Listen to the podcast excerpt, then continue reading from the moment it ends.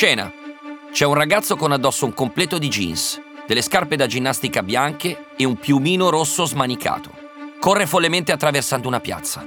Deve assolutamente arrivare a quella strana macchina grigia prima che sia troppo tardi.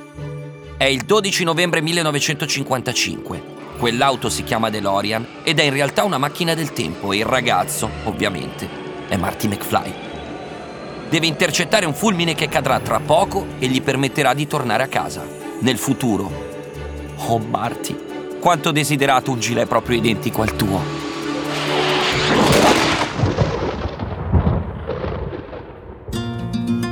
Il cinema è quel posto dove la vita incontra le storie proiettate sullo schermo e ci si tuffa dentro. Se vai al cinema il tuo film inizia appena esci di casa. La sala che scegli, la compagnia, l'atmosfera, tutti i contenuti speciali che si aggiungono al film che vedrai. Tutte scene destinate a restare. Io sono Francesco Mandelli e questo è Quante Scene, il podcast di Cora Media e Universal Pictures Italia, che esce il primo e il 15 di ogni mese e parla di tutto il cinema. Quello che abbiamo visto, quello che ci piace guardare adesso e quello che vedremo domani. Qui dice che la scarica di un fulmine colpirà la torre dell'orologio precisamente alle 10.04 della notte di sabato prossimo. Se possiamo in qualche modo immagazzinare questo fulmine, incanalarlo nel flusso canalizzatore, dovrà funzionare. Il prossimo sabato sera ti rimanderò indietro nel futuro! Come sarà successo a molti di voi, le prime volte sono andato al cinema con mia mamma. E poi però ho smesso di andare al cinema con mia mamma perché ho capito che era ancora più divertente andare al cinema con i miei amici. E io sono stato molto fortunato perché al cinema quando ero piccolo ci andavo ogni domenica pomeriggio. Infatti nell'oratorio del mio paese c'era una splendida sala cinematografica e l'appuntamento era, non so come dire, imprescindibile. Poi tra l'altro il film non è che lo scegliessi, il film era quello che ti capitava quella domenica perché c'era una programmazione che veniva fatta, non so da chi, probabilmente dal prete del nostro oratorio. E quello che capitava, capitava e noi ce lo bevevamo tutto con grandissima avidità, qualsiasi storia fosse.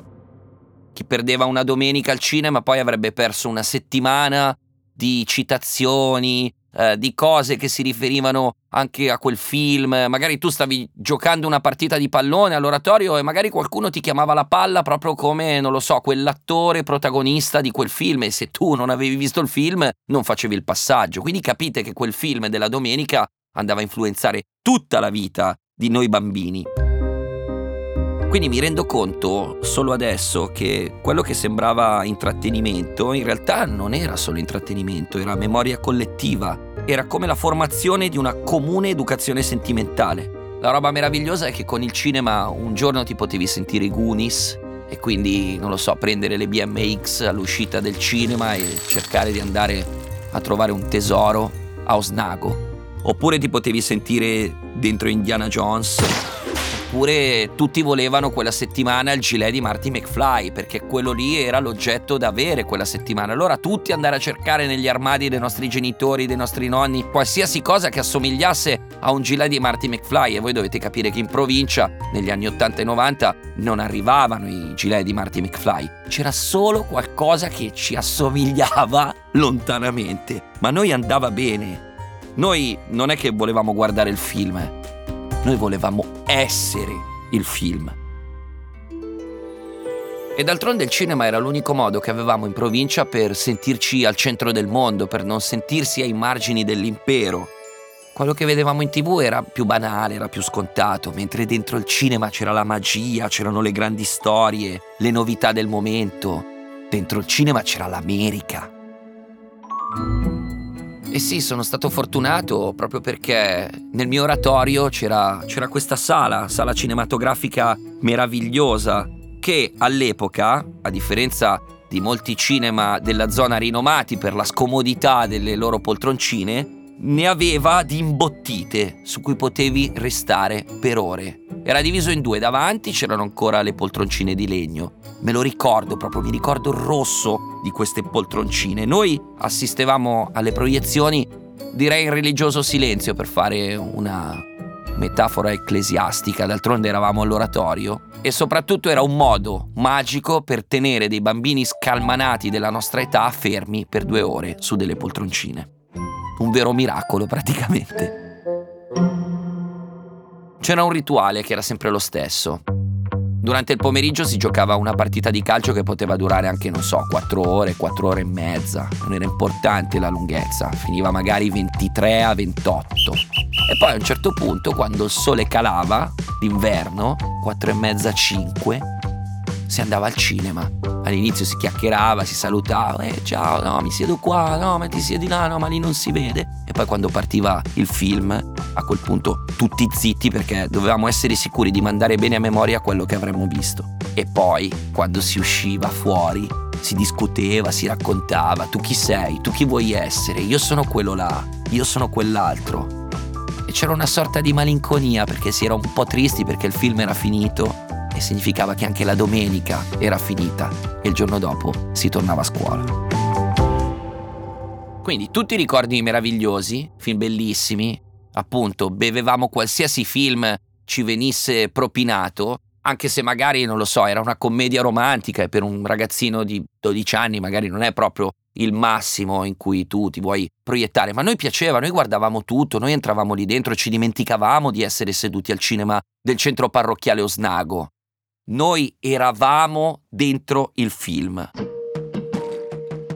Ma non sempre è andata così, perché comunque c'è stato anche un episodio dove, ecco, questa magia in qualche modo non ha funzionato. Siamo all'inizio degli anni 90 e in un giorno di oratorio feriale in cui pioveva, la soluzione era mettere tutti i bambini al cinema, perché fuori non si potevano fare le attività, allora Don Angelo ci metteva tutti al cinema e ci fa vedere questo film, Il mistero del Morca. Non ve lo ricordate, vero? Motivo sicuramente c'è.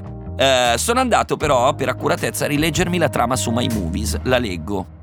Nella Venezia popolana degli anni 30, quattro ragazzi risparmiano faticosamente l'ammontare necessario all'acquisto della barca dei loro sogni, salvo poi vedersi derubati da un individuo misterioso che si firma Morca. Indagheranno con l'aiuto di un professore, discretamente avvincente per ragazzi. Diciamo che per farla breve è una specie di Goonies all'italiana. Insomma, cioè praticamente è i Goonies è quando lo ordini online e il mistero del Morca è quando ti arriva a casa.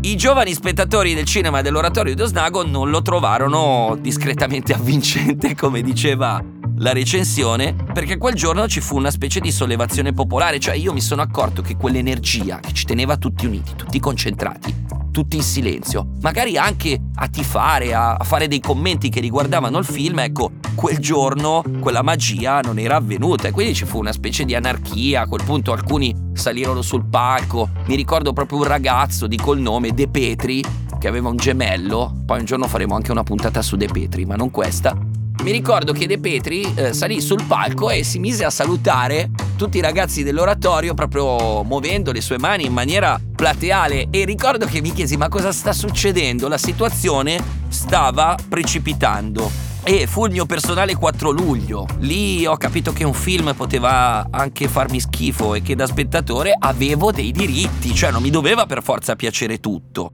Allora, primo diritto fra tutti era quello di rompermi i coglioni. Poi ho scoperto che il mistero del Morca ha partecipato anche a un sacco di festival importanti. Magari se lo riguardassi adesso scoprirei delle cose che magari un tempo non ho capito.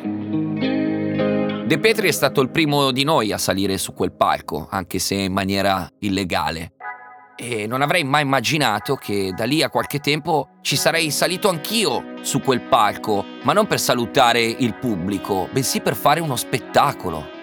Perché Don Angelo aveva deciso di fare questa recita che si chiamava Sette Monelli, Sette Fratelli, titolo meraviglioso, e mi scelse per fare uno di questi personaggi.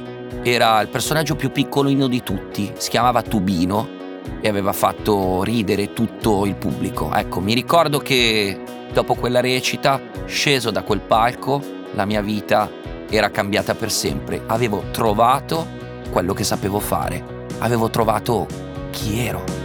Credo che ad oggi Sette Monelli, Sette Fratelli rimanga ancora il mio capolavoro.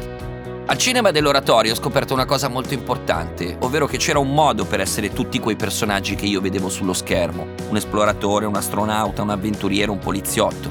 Bastava diventare attore. Da allora di film ne ho fatti diversi, anche se devo dire che purtroppo il gilet di Marty McFly ancora non l'ho trovato.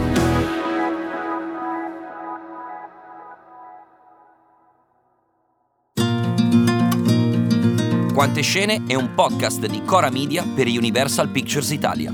È scritto da Francesco Mandelli con Silvia Righini. Cura editoriale Sabrina Tinelli e Marco Villa. Executive producer Ilaria Celeghin. Supervisione, suono e musiche Luca Micheli. Post produzione e montaggio Cosma Castellucci. Fonico di studio Luca Possi. Post producer Matteo Scelsa.